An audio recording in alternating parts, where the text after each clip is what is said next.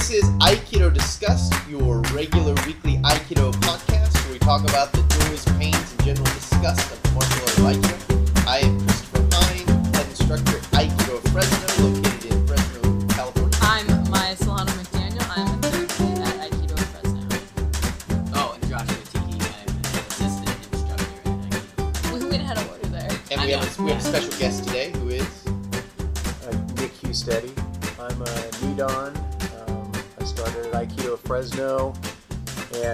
trained in Japan for a little while, and, um, and that was a long time ago. And that sort of, uh, and so that that is why we asked to have you on the the program. Um, a couple episodes back when we were talking about what is Aikido, and uh, part of our description was the fact that this is a traditional Japanese martial art.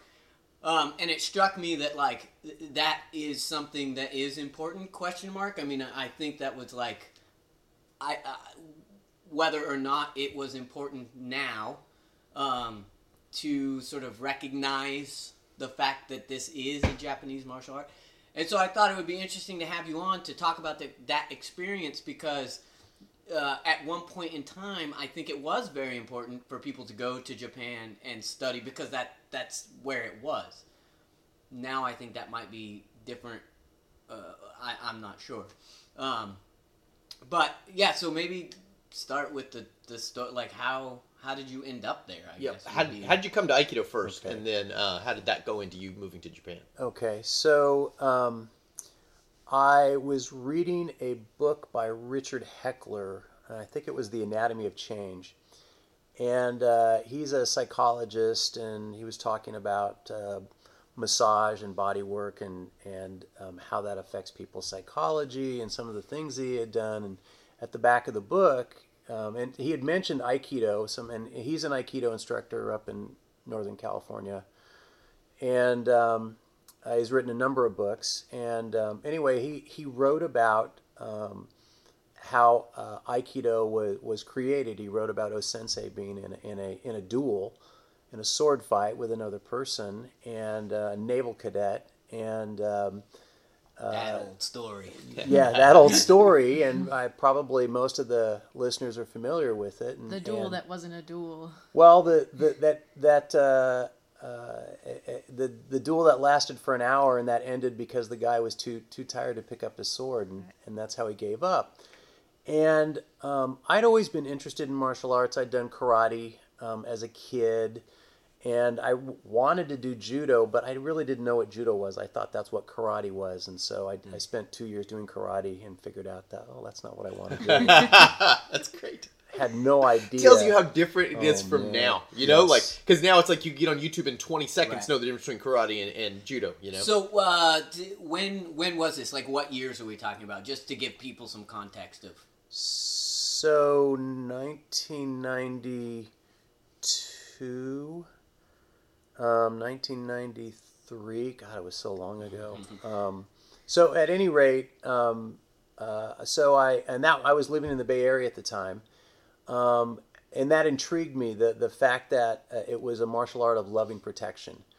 And so um, I went to a dojo in San Francisco and took one lesson and loved it.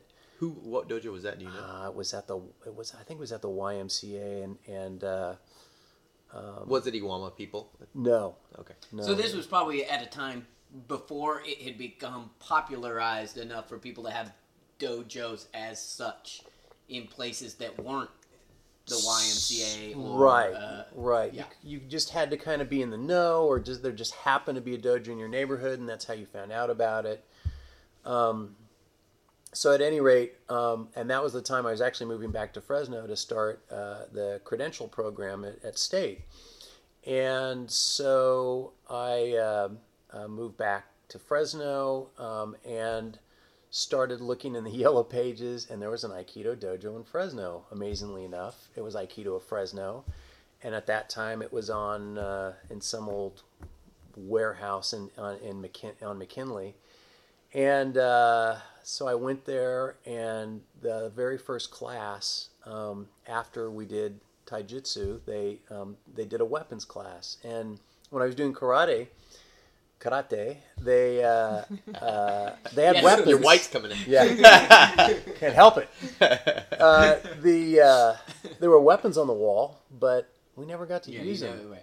And so my first class, they put a s- a, a sword in my a wooden sword in my hand, and I loved it. Yeah. and I was hooked. Yeah. and so I started training and training and and uh, um, and then one day, this uh, I think it was in uh, like in October. Um, Randy George, who was um, one of the instructors at the time, great, great guy, great aikidoist. Um, Randy said, "Hey, you know, be sure to come on Thursday. There's this teacher from Japan coming." So I go in to the dojo and we bow in, and this non-Japanese person, he had red hair, um, got on the mat and uh, started class, and and uh, and so we're training, and I'm looking at him, I'm thinking, boy, this guy looks familiar, and uh, it was a great class. Class ended, and um, um, think in the changing room, uh, this guy came up to me and I said, "You know, you look so familiar. What's your name?" Oh, Patrick Cassidy. And I, okay, I'm Nick Ustetti. Uh, I know, I know, I know you from somewhere. Well, we went to high school together, Ah. and uh, and so we just, I think we went out to eat or something. And Ty talked about I'm getting my teaching credential after I get a job. I'll go to Japan for a summer, and you know, uh, I'd like to come and see you. And uh, so even before really taking Aikido, you knew you were headed to Japan. I wanted to get good, and uh, this was something that um, was uh, just it, it was intuitively something I was looking for, and all I knew was I want to get good at Aikido. And um, of course, Patrick was very much a prophet for you know having the Japan experience since he was already living there, and um, and he really wanted to grow the dojo in Fresno and spread Aikido and and uh, um, and so uh, about I don't know uh, several months later, um, in the middle of the night, I got a phone call and it was Patrick calling me from the dojo and he said, "Nick, there's an opportunity for you to come to I- Iwama, but you have to come now. And I have a I have a job for you. I have a house for you." And you can train at the dojo Fantastic. every That's so every cool. every day. Yeah, and I'm like, oh, wait a minute. I I, I just I have a life. I, am I just you know I, I just signed a contract to teach summer school and you know and so I went and I talked to the principal of the summer school and he's like, oh my God, you know, I'm not mad at you. Go do this and you know I'll, I'll have a job for you when you whenever you come back. That's cool. so I pretty much dropped everything, dropped out of the credential program, and left my girlfriend at the time and got on an airplane and came to Japan. Way to Japan. Yeah. Wow. That is awesome. Yeah. That's exciting. Like, you know, like there's so much excitement in that. Like, I'm just gonna drop everything, I'm gonna go to a foreign place, do something foreign, like get good at these mystical martial arts. and how long were you there for then? So um, I went over for maybe a couple of months, and um, I came back to Fresno for my uh, my brother's wedding, and um, stayed a couple of weeks, and then went back again. And so so being the first month I was there, I was uchideshi. I was a live-in student, and that was one of um, so this we haven't really said that I went to Iwama um, Yeah. which is Oh, yeah. the we forgot to add that part Yeah. about was, we were gonna get there, I suppose. But. and I- Iwama um, was the um, uh, the place where um, Ueshiba Sensei built his last dojo. Um, his first dojo being in Tokyo, and um, it was a place that he lived. He had a farm there. He went there during World War II to just kind of get away from things, and and um, um, and that was the place he he stayed at until he died. And his um, live-in student was uh, Saito Morihiro Sensei, who was the teacher at the time that I went there. And so, um, uh, uh, so I went there at first as an uchideshi. Um, for the first month I was there, I was a live-in student. And normally, when if you were a foreigner and you wanted to come to Japan, you needed to be an, uh, a live-in student for I don't know what the requirement was, six months or a year. But Did you need a letter of introduction or anything, or how'd you? Patrick was my letter of introduction. And so was that pretty standard? Someone had to find a letter of introduction to even get to be uchideshi at all. Yes, Oh. yes, and uh, uh, they didn't want people just showing up. They wanted someone that you know they could kind of attest to the character and. How long had you been doing Aikido when you got the call to move? Um, Like a year? like or- a year. Okay. Yeah, I was like a maybe I was a sixth kyu or a fifth kyu, and um, uh, so yeah, just just still pretty Still pretty new. new. Yeah. And um, so I was there for uh, I was a living student for a month, and then I had a little house um, in town, um, and um, the way we made our living was we were teaching English. And at that time, um, this was just towards the end of the bubble economy in Japan, and Japanese were mad to learn English, and they wanted to have a foreign teacher that they could have a conversation with. Um, it- probably a lot of people know that um, a lot of countries require students to study English. They, and in Japan, they learned all the rules, they learned all the grammar, but for um, a couple of different reasons, it was very hard for them to actually communicate orally. And uh, it was easier to do it with a foreign student or with a foreign person, and it was a little more exotic too, a little bit more fun. It's a, Right. be a lot more fun for us to learn Japanese from a Japanese Right, person than exactly right. you know, yeah. from some Why do yeah. some American dude. Yeah. And so, uh, uh, and so that's how we made our living. Um, and all the foreigners at, at the, all the s- soto deshi, the, the outside students, the students who did not live at the dojo, that's how they made their living. And uh, unless they were rich kids, you know, on a on a, not a scholarship, uh, what's it called? Uh, Trust fund. trust Trust fund. yeah. We had a couple of those kids, and uh, uh, but for the most part, we were all you know scrounging to to make a living and also studying at the dojo. And so it's probably just split. I mean, your time when you weren't working, you were at the dojo, and So there's the probably some hangout time too. well, and so living at the dojo, you know, twenty four seven, you're at the dojo. You're not supposed to be working.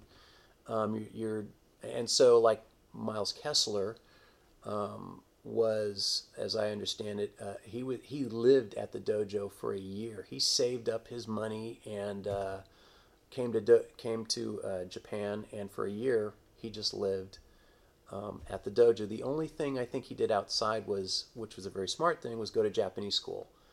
And um, Miles was very proficient in Japanese. And um, but other than that, um, when you're at the dojo, you're taking classes, you're you're you're working um, on the grounds. Um, there would be sometimes uh, uh, uh, groups of maybe uh, Japanese university students coming to visit, and then Saito Sensei would have um, uh, he he'd decide, okay, today we're going to have you know five classes, and so you have a morning class at uh, seven, you have a another class at ten, a class at noon, a class at two, and then evening class when um, the local community and the the outside students would come and Wow. yeah so it could be it could be very intense and and the idea was you know hey look you're here focus on aikido don't, Right. don't We're- go off and do all this other stuff Were classes in English or are they in No. Japanese? So did you in pa- did you I yeah uh, did you pick up Japanese as you went? Like was it immediately just like completely immersed Mm, in Japanese or I was immediately com- uh, immersed in Japanese. I did not pick it up.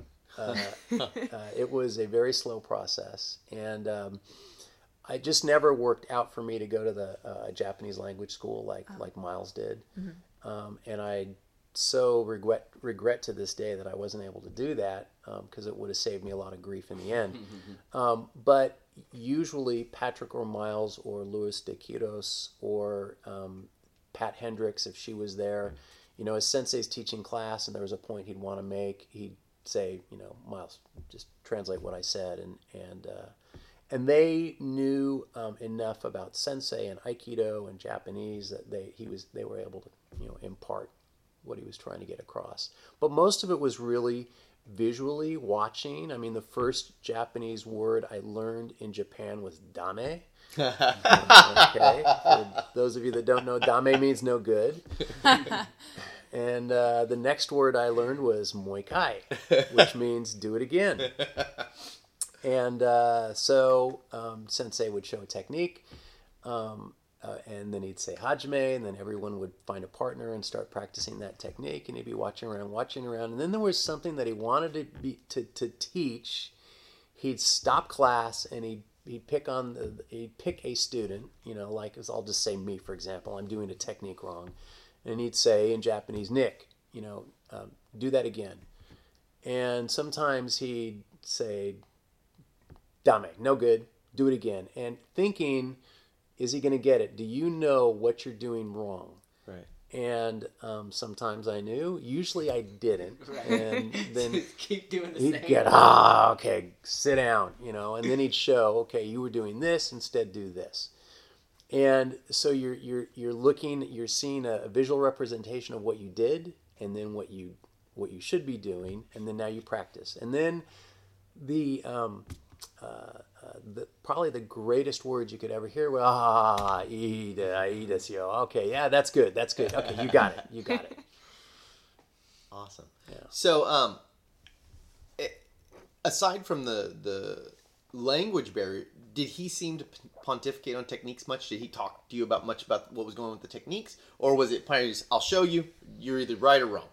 It it, it varied. Um, uh, again, Sensei's mission was um, O Sensei, as I understand it, O Sensei wanted him to spread Aikido, and, and that's what he wanted of all his his students. And um, uh, uh, Saito Sensei was uh, was Uchideshi. He was a live-in student. He had a wife and he had a family, and he's O Sensei's live-in student for 23 years, I think. Um, Jeez. if you've ever been uchideshi for even six months, you know that's an in- crazy intense experience. Yes. I cannot imagine being uchideshi for 23 years. with the family. Yeah, with the yeah. family. It's kind of like you're a voluntary slave. And um, I heard he cut his honeymoon shorter, didn't go on his honeymoon because he had to be there for training. probably. Um, What a tolerant wife. well, well, not only that, but Sensei to, to make a living because Oh Sensei was not rich. He lived in a very humble house. You know, there was there was not a flush toilet in there. In fact, um, one of the one of the the uh, uh, special experiences of being an uchideshi there was you know the dojo was there. Well, right next to the dojo was Oh Sensei's house. So you got awesome. you got to if, uh, if you were a very high ranking uchideshi, you got to sleep in O Sensei's house instead of sleeping in the dojo. Whoa. And um, uh, at any rate, Saito Sensei, uh, I don't know where he lived at that time, um, but um, he had a job with the railroad. And he'd go and he'd work a shift with the railroad, like, I don't know, 12 hour shift or a 24 hour shift or something crazy. And then he'd come back and sleep a few hours, and then he'd be training with O Sensei and doing whatever O Sensei wanted, working in the, you know, on the farm. At that time, there was a small farm there um, uh, you know, building something, cleaning something up, um, whatever O Sensei needed. That's what Sensei had to do for 23 years. That really puts life into perspective. Yeah, you sure know, does. It does. doing living at the dojo, going doing your shift at work, then going and training for however many hours, and then maybe fitting some time in to go see your family. That Like, that's devotion. that makes my own life a lot more uh, in perspective. yeah. And understanding, you know, like now it's so easy for people to get information. You know, in all that time, getting probably a quarter of the information is just flying around that people can get now. And there's this one guy that you can get this One, yeah, information right. from. You know, Right. and like devoting your whole, your all of your time, all of your life to getting that information from this guy. And and you know we can get the information, but having the experience is different, and and that's probably the the biggest part. Which maybe it's self evident, but to to be around someone that that was his experience, um, and and um, and you know when you're a student there, you know he's going to yell at you, he's going to tell you you're doing it wrong, and it, and it, and it feels really harsh, but that's just him teaching. And ultimately, what he wanted was he wanted you to get good. When he stopped talking to you, when he stopped correcting you, that was bad. Yeah. Because you're not going to get any better. Right. So, um, And did you expect? I mean, were there people that he would just be like, eh, "That guy's not either for whatever reason not worth me putting time into"? yeah, and and there were foreigners and there were Japanese that way. Some of the older Japanese that you know, oh, this guy's been training for 20 years. He's just doing it his way. he's just not going to get it. There's no point in wasting any time on him. But Right. this new guy that is 23 and um, has got potential and maybe could someday could be a high ranking sensei and really do a lot to spread aikido i'm going to put some time in him so no you did it wrong no that's wrong. Okay you know what? When when class is over you need to go out and spend some more time doing doing sword work. You are not ready for this. You should think about going home. You know? Huh, that's that's the kind of pressure you put on you. that's and and you know of course no one no one would go home. They'd Right. be like you know because the other people are like no no no no listen you here's what here's what you're gonna do. Um but now I, I look at it some 20 odd 25 years later you know and i see what he oh that's what he was at the time i'm like man this dude is harsh. This dude is old school. This is you know oh what a jerk. Golly you know? Right. you know, yeah, I had this idea of you know it was what it was going to be like, and you know we were going to wax on, wax off, and you know, the, the, we were going to have these in-depth conversations, and and um, and that wasn't it at all. But what he was doing was trying to to impart his experience as he knew best, and um, and, and truthfully, you know, uh, Patrick, I think Patrick told me that I, I asked him what you know what made you decide on Iwama. Um, the Iwama dojo, and he said because people that go there they get good, and it's true. Yeah. And uh, so explain when you say good. I mean, can can you explain that? Because um, I, you know, for a lot of people, I think that's just like this nebulous thing, like eh, Different good, ideas is- of good. What? Yeah, I mean, um, yeah, I mean, from in yeah. What's getting as- good? Yeah, Yeah, as best you can explain what what for you. What does that mean? So, um, at the time, um, I would have answered it. You know, someone you know as their their form improves, their understanding of the techniques, their ability to to do aikido, um, to um, um, whether it's weapons or or or taijutsu, um, the um, um, their understanding of why are we doing it this way, um, the um, in a short amount in a relatively short amount of time, Iwama was a place where you could go and you just you, you couldn't help it. I mean, if you're doing Aikido three times a day, Right. um, and you're reading books about it and you're talking to other people about it, you know, it's almost osmosis, not quite. But I saw a lot of people that I thought, oh my God, this guy is hopeless, you know. and six months later, whoa, that, he's pretty good. Yeah. What happened? Well, the training. That's what happened. And is that because Saito Sensei was a very methodical teacher, or just like you were just so submersed in it? What do you think was the real secret to that? It, it, it was um, it- was like a soup, you know. The um, when you make a soup, your stock is the most important thing. That's going to determine the flavoring. And Saito Sensei was he was the stock. Um, but you're in this environment where you know you're you're you have um, you have people coming from all over the world constantly in and out. You could probably do a, a, a mini series on it because you know every week there's a new person there and there's a different storyline and um, but you'd have these different influences people that had studied different martial arts that were from Sweden or, or Switzerland or Australia or, or, or wherever. Um, they'd been in the army, they'd been in, um, uh, they were old, they were young, um, and um, people added. And th- so, you know, every every week the, the, the, the soup was tasted a little bit different. And you learn different things from different people, you hear different stories. And, you know, half my Saito Sensei stories, probably more than half, were, were you know, second or third hand. I didn't see him or, or hear him do any of this. It's what someone who was there 10 years ago, you know, Huh. saw or, and, and so um, I, I think it was a unique combination. Um, you, you, you can't replicate it, um, but, um, but it's going to happen in different places. And, and, and part of that, I think, is the, the journey itself. So you have when you go to Japan, um, uh, you have someone who's leaving their home country.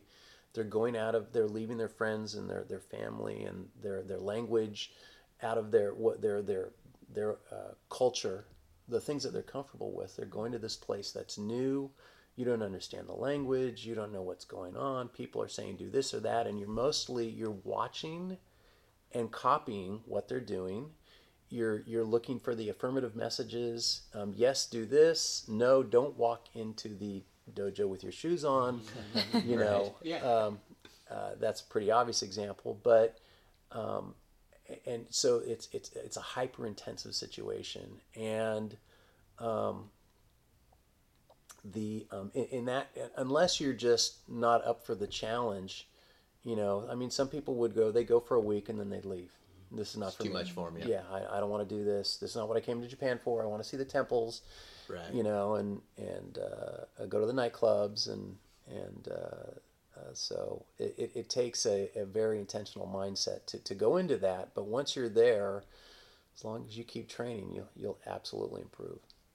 Do you think a lot of what I mean? So obviously, studying with Saito Sensei was a lot, but um, learning with those all those variety of other people. Was there a lot of like sitting around after class or whatever you know having a beer or going to dinner and talking and sharing stories? And i mean i would think that that would be a lot of that too. Was it the outside of the Yes. dojo sitting and going okay now what happened with this? You Yes. know like the debrief after did just why did my you know why did my kotegaeshi not work? Or Right. whatever it is. Like was there a lot of that? And do you feel like that contributed a lot to your experience or your learning? Um, so right after uh, Keiko, right after practice, Mm-hmm. so the class is sixty minute class, starts on time, don't be late, and ends right on time. Um, uh, usually, more often than not, we'd have a chance to do what was called Ju Keiko or free Keiko, free free practice, and for maybe thirty minutes up to an hour, um, we were able to um, just practice what we did. And so, whatever s- students that wanted to mm-hmm. stay after, y- and you could train with. And for sometimes the Uchideshi were able to do it, but a lot of times after evening Keiko, they had to go make dinner. So they had to go into the shokudo, the cafeteria, and get dinner started and do their chores or whatever. Mm-hmm. But the, the Soto Deshi, the outside students, we got to stay and train. And that 30 to 45 to 60 minutes was mm-hmm. extremely valuable because that was the chance to practice what you'd seen, explore a little bit, ask some questions because you know during class Right. you can't just go, "Hey, Saito Sensei, what about this? Why do we do that?" right And um, well classes i would assume are probably pretty big too What were the sizes of classes? General sizes of Yeah. class when you were there? um, generally there were, well, I want to say maybe twenty or thirty people, and it was a small. It wasn't a big Wow. dojo. yeah Um, that sounds crowded Can you run us? Yeah. So uh, run us through just sort of the, this was a class from you know you come in, put on a gi, whatever. Can you run us through like what the sixty minutes would normally Mhm. be like? So, on a good day for me, um, class starts at seven. Uh, bad or good days, class always started at seven, um, as I remember. Um, uh, and so I would I would want to get there at six fifteen. Um, I get there at six fifteen. I put on my my dogi. Um, I go in and I start warming up. And um, a lot of times Miles would be there, uh, Miles Kessler, and uh, if I could warm up with him, that would be great. You know, because Miles Miles had this unique warm up ru- routine where we'd go through some some Aikido techniques. It was kind of like a very quick uh, uh, Kino Nagare, um, but it was more you know for for warming up. But it was still t- to get together with someone and train with them. And you know, to train with someone that's good is um, when you can train one on one, even if you're just warming up. There, there's it, it- I, I- I can't explain it, but it's just valuable. It just helps. And um, so um, your job was to be warmed up, and um, um, and then a few minutes before um, uh, seven, uh, one of the senpai, one of the senior students, would say, "All right, everybody, line up," and uh, we'd line up in in order of dan rank, and um, uh, so because the dojo was small, there'd be maybe four or five lines of people, and the senior students were up at front, and the more junior students towards the back.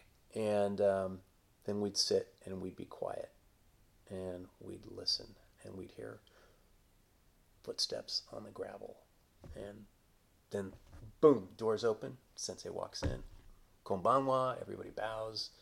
Konbanwa. He comes in and sits down before the the uh, the altar, and uh, we uh, we bow in, and then he gets up and Taino Henko, he demonstrates, picks one of the students in front, one of his senior students, and um, um, shows it a couple of times. Hajime, and there you go. And so for the next 60 minutes, we'd go through um, different techniques.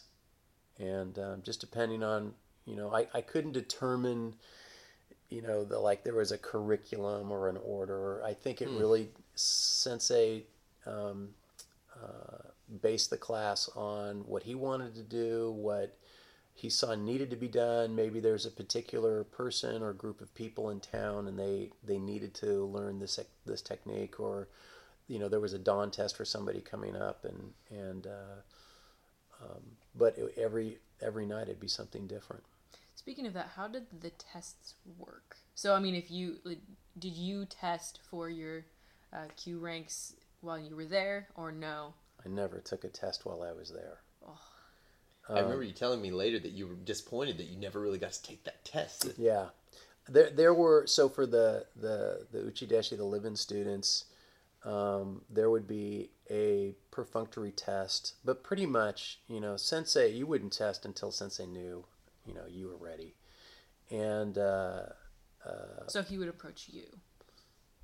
yes, So he would come up and say, "I think you're ready for Yeah. this test. Yes. Now it's time." yeah you don't you don't go to sensei sensei can I take a test no no Right. no no you just you just wait, and uh, uh, so for their there were I, I, guess there were kyu tests there. I never saw one for the for the few dan tests that I saw. It was usually for um, visiting students that they came and they wanted to get their their dan from Saito Sensei. And uh, for me, it was like you know, um, Nick, uh, I think you're ready. Okay, you're you're you're gonna be you're gonna be a Shodan. You know, go go, go get your belt in Hakama. So that was just it. He's like, "You're you're Shodan now. You go buy a black belt, buy a Hakama, you're set." Yes. Really? Yeah.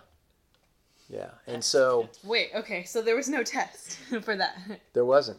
So did it kind of just depend Instantly. on if he felt like giving a test, or he's like, "Ah, Nick's gonna be here for a while. No need for a ceremony. Like Nick's a Shodan now." Yes, because you know Shodan's nothing Yeah. in Japan. Yeah. Everybody's a Shodan. Here in America, it's like it's a big deal. Like Right. uh, I remember Miles telling me about his Shodan test, and it was grueling, and uh, uh, it was like an hour long or something crazy. Um, but uh, uh, and I was disappointed. And actually, Patrick, so Patrick Cassidy, for everyone to be clear, who we're talking about. Patrick was kind enough to arrange to give me a test um, at the. There was a, a Budokan, a, a, a, and a martial arts hall in Iwama that was built by the city. It was a public um, uh, building, and occasionally um, class would be held there. And we were also able, somehow Patrick was able to reserve it. And we went there, and Patrick gave me a Shodan test, uh, which I think I did terrible at. um, and uh, it was not what I wanted at all. But uh, but nevertheless, I mean, that was the closest I ever got to having that, that, that kind of uh, Experience. yeah, yeah, and and so um, I was disappointed, but over the years, um, I, um, I I think I understand where Sensei was coming from in, in terms of um, what was important was um, the not the test itself, but but just to watch someone over time and watch them develop, and and as far as um, uh, you know, I, I can't get into his head. I don't know what he was thinking. But but for me, you know, for a while I didn't feel like I was really a Shodan because I didn't go through that test. But after a while, I started to realize, no, you know, what, I feel good at this. You know what Right, you know. right, right. Yeah. He's seen thousands of students. He knows what a Shodan looks like. Right. And and uh, and isn't that typical that other people are more confident in us than we are in Yeah, ourselves? yeah, which yeah. is that, and that's part of the journey. Yeah.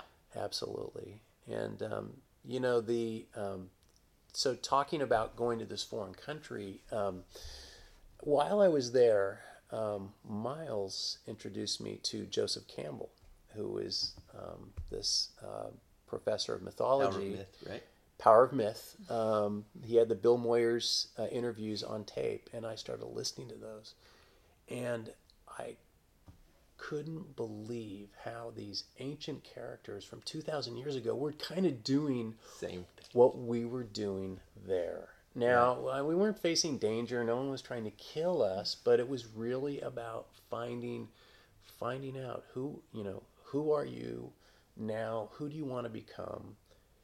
And um, it was um, just I, I- think about it today and it just blows me away. Like, wow, that's cool. That was a, it's like something out of a story. And and in fact, uh, Campbell in, in one of his interviews talked about, or one of his books talked about, as he got to the end of his life, um, while it, while he was going through um, these crazy times in his life during the depression, he was out of a job and he was a he had a master's in philosophy and just couldn't even get a job working in a supermarket. And he, so he was in a cabin for five years reading you know mythology classics and and and how he went through these different stages in his life. And at the time it didn't seem to make any sense you know why is this happening now? But as he got to the end of his life and looked back he said it was like chapters in a book.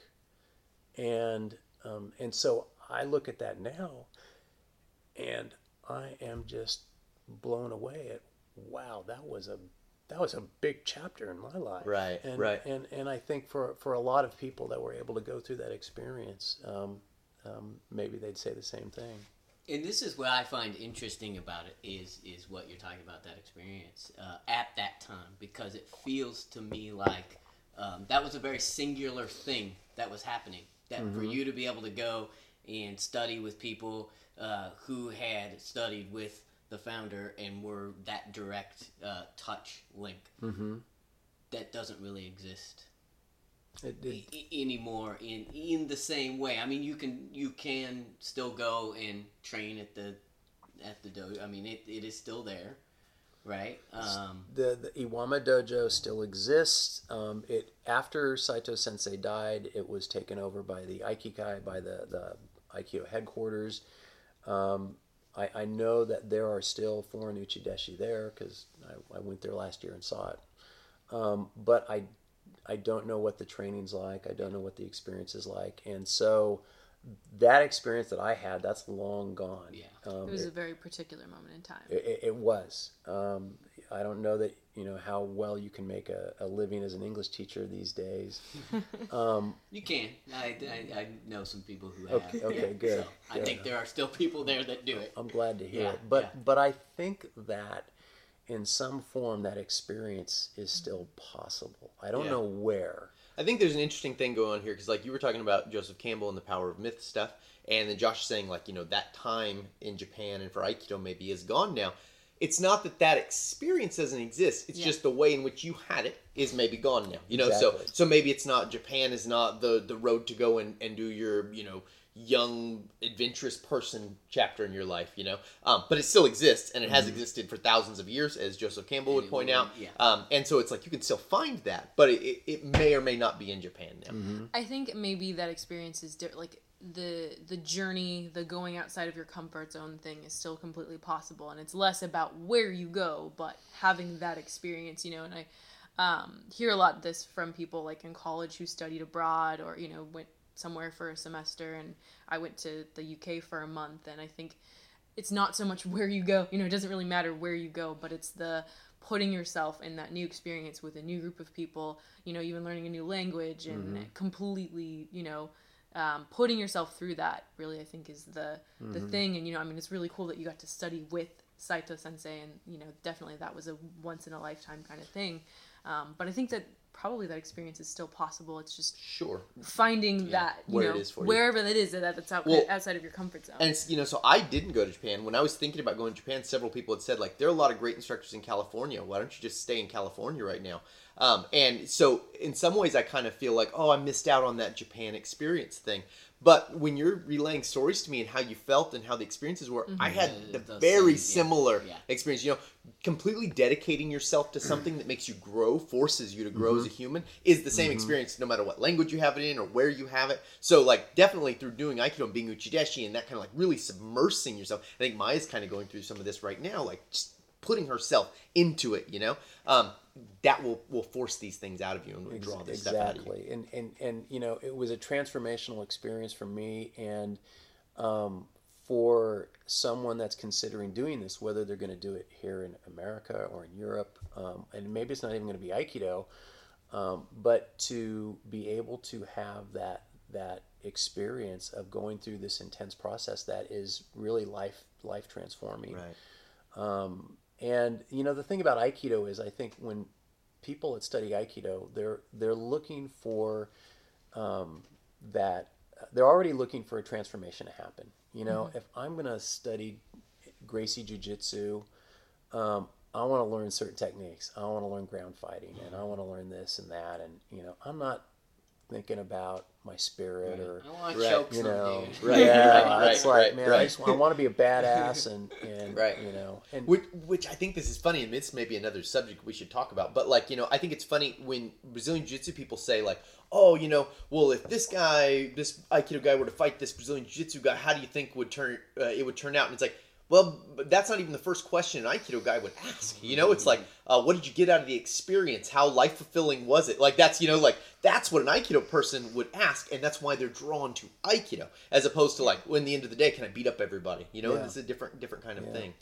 And you know, I, I remember um, uh, just to give you an example, uh, the, uh, uh, this, the so I, I I fly to Japan. Um, uh, Cindy uh, Minky was supposed to pick me up at the airport. She was there. I just missed her. uh, I got on a train. I didn't know any Japanese, but Japan, they had signs in Japanese and English, That's and I found my way to Iwama. And I get out of the station, and there's Miles Kessler, and he's like, "Are you Nick?" Strange. How is that Wow.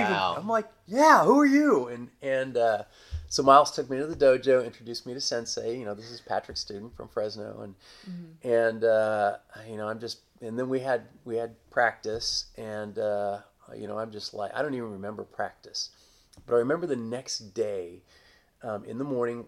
Every morning we did uh, a weapons practice, and so we're outside, um, and we're in uh, in the grounds off the dojo, and we're just doing suburi. And I'm sitting there doing suburi, and I'm thinking, oh my god. I'm in Japan. I'm, All right. wearing these clothes, Right, you know, a, a dogi, and you know, this is something that people have been doing here for hundreds, maybe thousands of years. Wow. Right. And and so there, there's that aspect of going whether you're going to um, uh, you're in Fresno and uh, or you're in Switzerland or you know wherever you are to to be able to have that that kind of experience of I am just in a very different place right now. I um, that that's And also, I think the, that connection to the pat like this and this and this and this and this uh, that you're doing this this thing that has been done, like we've said several Right. times, now, Right. for a thousand years or more, Mhm. um, is I think that's a very important awesome, yeah. thing to Aikido people, and that's why we like wearing the hakama, doing the traditions, following the way that it's done done forever. Whereas, like you know, a lot of modern stuff, there's just kind of this feeling of like, oh, whatever's cool, whatever Yeah, we're we're doing, here. whatever new clothes we wear, Yeah, whatever it doesn't matter. You know, we listen to workout music or whatever. You know, we just do that. No. Aikido people feel a desire to be connected to a history. Yeah. I literally just had that experience right now when we were watching. So, uh, for context, Nick showed us some videos. Um, We did a little pregame. yeah. Pre-game. we pre-gamed with some uh, VHS tapes of uh, Saito Sensei and was it Maya was it finds this Sen- hilarious, by the way. Yeah. She said, I, I "What is really VHS? I, that's what not this? true. What, What does does that that stand stand for? Video. video. No, I had VHSs when I was a child. Um, it was two. Shut up. then they were phased out by this other old thing, the DVD. Right. So anyway, as we were watching those and watching Saito Sensei leading the, you know, um, Tai no Henko or whatever, I'm like, hey, we do that in class, you know, and it's like, duh, and I've watched videos on YouTube or whatever, but something about sitting right now watching, um, you know, watching the old tapes and stuff like that. I had a little bit of a moment of that where I was like, I feel really lucky. That's really cool. Yeah. I get to, to this. yeah, I feel really connected right now. Like this is exactly stuff that we do every day, and it's Yeah. real mundane to me because I roll up in the dojo after work every day. You know, Mm-hmm. whatever. Here we go. You know, but like And that's what like- people have been doing for a long time. Right, now. and it's cool like hearing you talk about this. I rolled up in the dojo. I was in Japan, but still rolling up after work. You know what I mean? And yep. it's like, still doing the same thing, scraping to make a living. Right, Yeah. you gotta find time to train and all this Yeah. weird Yeah. stuff going on. yeah. exactly. That's I that hearing that even secondhand, third hand, watching it on a video Mm-hmm. is like, oh, that's cool. I like that. You know, and I think that's seems particular to Aikido. Yeah. And I think that's an important thing to point out when people are groping with Aikido and trying to figure out why it is we do it. You know, are we the baddest asses on the planet? Are we the best destructive people? Is, it, is that even interesting to us? Do we even care about that? And I think it's okay to say, like, no, we're more interested in a connection to the past, to a spiritual experience, to feeling what these things are. Like, that's more important to Aikido people. And that's why you Yes. chose this martial art in the first Yeah. place, as, as opposed to Thai kickboxing or something. Right. Yeah, Right. Or anything else, yeah, that you could possibly. And do. not there's anything wrong with those, just different people, different needs, different times. and and there's you know the uh, there's a word and it's it's somewhere between spiritual and subconscious but um, that um, w- when you get there and you and when you're with other people that are are maybe pursuing something similar and you know we were all different and I think I I was different in what I wanted from Aikido than what Patrick wanted what Miles wanted what probably a lot of people were um, and and I struggled with that at the time. Um, looking back on it now and looking at how different, you know, the from what the practice that we do with with Saito Sensei to what, you know, Chris you do um, at the dojo to what Patrick does and and Miles. I don't even know what really Patrick and Miles do now, but I, I'm sure that um, what's happened is they're they're expressing aikido like you are through the things they've learned as it's their understanding and when you when i look when i see um, all of o sensei's students that went off and you know whether it's takeda or or um, any of the other names that i can't even Yeah, remember there's Mochizuki. I mean, there's the- tons. There's tons. there, there, and how they all had their own unique expressions, and and you know there there was that same debate about which one's the best. Well, you know what, the, the, the context is important, but but for you, um, uh, maybe you went with this particular sensei because at the time that was that was the right teacher for you. That was the right experience Right. for Or you. that's Right. where you happen to be right, at. right. That's or- what you yeah. need. Yeah, yeah, And- yeah. So much of this, you know, we we've been doing this podcast for you know four or five episodes, uh, and we've talked about a bunch of different uh, things. And so much of it comes down to um, just you as an individual. You know, when we were talking about what makes for a good school, kind of comes down to you as an individual. Right. When we were talking about you know aikido Kids. for uh, stu- it kind of comes down to what you're looking for for your children. Um, so you know, so much of this is based on the individual, which makes sense because it is Right. adult and art, um, and that is by its nature going to be based on the individual. Right. You know, art is art to you, and, Right. and really no one else. So I Uh, think one of the biggest uh, lessons that I've learned through Aikido and through life and stuff. I don't know. I this is not Aikido related necessarily, but going to college, I had a very specific expectation for what college was going to be like. Because my parents met in college, and I had all these, you know, they had all these stories that they had told me. I think it's the same with going to Japan or going to study with a certain teacher. It's you hear all these stories and you have all these expectations and you feel like okay i have to get that one experience where you know me and the other students are sitting late at night and we're all drunk but we're all telling stories about you know the the universe and you know what i mean? Like there's all these things that you have expectations you have and oftentimes those expectations aren't met or they're it's different than what you thought um, but i think But rewarding and but awesome. rewarding yeah. Yeah. and i think if you can let go of the expectations and let go of the the stories that you've been told and go well, what's my experience what's my Exactly. Yeah. um, what's my story going to be you know and i think that's that really helped me you know uh, after that initial like hey things aren't what i thought they were Mm-hmm. you know going okay well what is it for me what's my college experience you know what's my dojo experience and i think that has helped me a lot in life let go of those weird expectations Mm-hmm. and um, you know really get as much out as i possibly could Yeah. and it sounds like you know going to japan you were able to do that and you know you don't have to necessarily go to japan to do that but But look, you know, as you went through that, that kind of brought me back to one one of the important aspects, and, and there was a sense of community there. Yeah. Um, so um, someone comes from Portugal or, or France or, or England, and, and you meet them, you exchange addresses, and then some people I ended up going in, and visiting a, a few years later. Um, the the um, uh, we'd have you know we'd have get-togethers, we'd have dinner together, have parties or whatever, and and uh, I didn't really get to have that experience in college because I was working my way through college, and it was. Uh, a different thing. it Yeah. was totally different. It wasn't. It wasn't fun. It was. It was work. I did what I needed to do, but I was able to really enjoy a, a social aspect that I I really hadn't had before, and um, uh, I just have so many fun uh, memories of, of that. And uh, you know, we'd talk about Aikido, but then we'd you know a thing that we used to do. Um, Miles's dad would send. He'd, he'd make videotapes of Seinfeld That's great. mail them over That and is great. we would get to because you know i mean there all we had to watch was japanese tv Oh, and, yeah. and uh, uh, the uh, uh, so we'd get together and we'd watch a few episodes of Seinfeld and you know even the, the commercials and you know the weather in Texas at the time six months ago and it was all you know Neat all from fun. home. yeah and cool. uh, oh it was cool. great it was great and and uh, so of course we're not just Americans there's other you know Europeans and, and but we're all getting together and, and watching this and and uh, uh, or or you know Miles would uh, Miles had a really great house and and uh, it was warm because he had a why was it so warm? I can't remember why it was so warm. Maybe it was insulated or what, but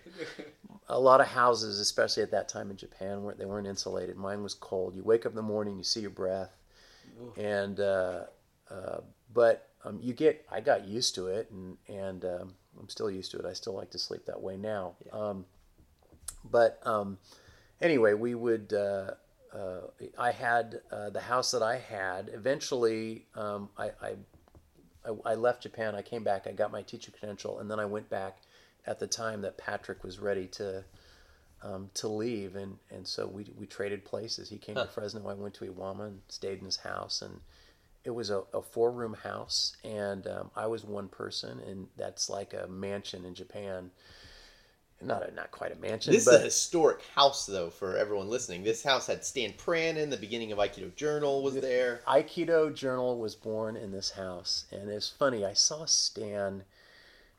I think I was at a, a conference in Tokyo or, or seminar in Tokyo, or I saw him somewhere. Maybe he came to Iwama, and I said, "Hey, Stan, I'm I'm staying in your old mm-hmm. house," and he wasn't impressed. But It's like okay, that's awesome. we had all to these. you, it's a big deal. To him, it's like, Oh. yeah, okay, cool. And we had all these old copies of Aikido Journal, you know, that I could go through and read, and and cool. I, I kind of like I was trying to start a library, like a historic library, which sadly did not survive after I left. But but anyway, so I'm in this house for a couple of years, and um, people could come and stay with me. Uh, it happened a few times that they didn't have room at the dojo for some of the Soto Deshi that wanted to come in and visit. I had a buddy that was in the Air Force, and so he stayed with me, and uh, he got to be Soto Deshi for a month because there Oh, wasn't cool. any room, and, and it was great. Um, so we'd have, um, I don't know, it was just uh, like I said. Sometimes it was like a sitcom. You'd have different, these different people come, and Personalities and crazy mixes. Of... yeah,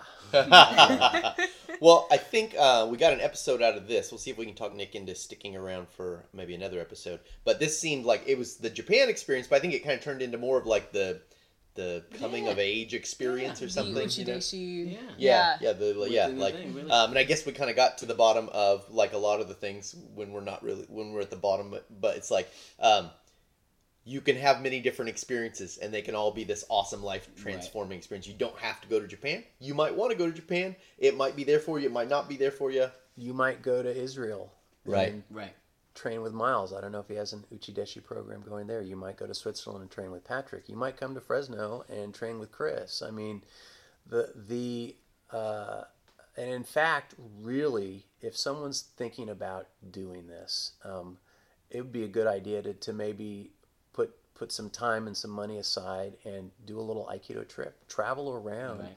Go to some different dojos Right. and talk to some different Find people. what fits for you. There's, you know, now we have the internet, so there's a lot of research that you can do beforehand. Um, but uh, for anyone that is, you know, considering an Uchideshi program, I'd highly recommend it. It could Whatever it change your is. Yeah. Yeah, literally. Yeah, yeah. okay, all right. So that is it for this episode. Um, yeah, thanks a lot for listening. All right. I would uh, make sure that Oh, people know. Yeah, you can find us on Twitter and Instagram and uh, Facebook, and you can find us at most of the On podcasting iTunes and on Google Play iTunes now. and Google Play, uh, and you can subscribe, which is uh, what I would say. That way, you just get new episodes every time they come out. That's easy. Yeah. And Maya also has a special announcement. Um, we do have a Patreon Whoa. now. All yeah. right. Um, so you know, Coming so up. we we do this for free uh, out of the goodness of our hearts and because we love to talk about Aikido. Um, so yeah, so uh, check out. There's a link on our SoundCloud, and we're gonna put links out. And the reason, yes, we are. The, Uh-huh. the reason why we have a Patreon now is because, uh, and so, you know, we're not trying to weasel any money out of anyone. This is what's happening. Uh, we have to pay to archive these episodes. Um, and so our Patreon uh, requirement is very little. It's thirty dollars a month. Uh, that doesn't mean you have to pay thirty dollars. You can pay fifty cents. That's just a what month we're looking for, Yeah, yeah. we're Yeah. looking for thirty dollars total um, to save up to buy some more microphones because right now you don't see it, but there's a microphone sitting on a piece of styrofoam with a little tiny recorder attached to it. So we would like to maybe have a We're microphone for everyone. Right. Um, and so that's that's what we're looking for is to, really cool. to be able to archive the episodes and uh, buy some new equipment. That is all we're looking for uh, out of it. Yeah, just to upgrade the quality of our podcast, so we can put something. This is for you. Yeah, this is Yeah, all for this you. is Not So for if you want it to sound better, Right. Better, better podcast, happier listeners. Get some Um, production values. yeah just Yeah. check it out i mean you know anything helps um, we really do want to do this for free and want to continue to do this and we want new people to be able to go back and listen to all the episodes that we have and um, you know more people to start talking about aikido that really is our goal so this is all just in hopes that we can make that more possible Yeah. for people we love Aikido. We want Aikido to survive. All right. yeah Okay, Thanks. that's it. Thank thanks you very so much.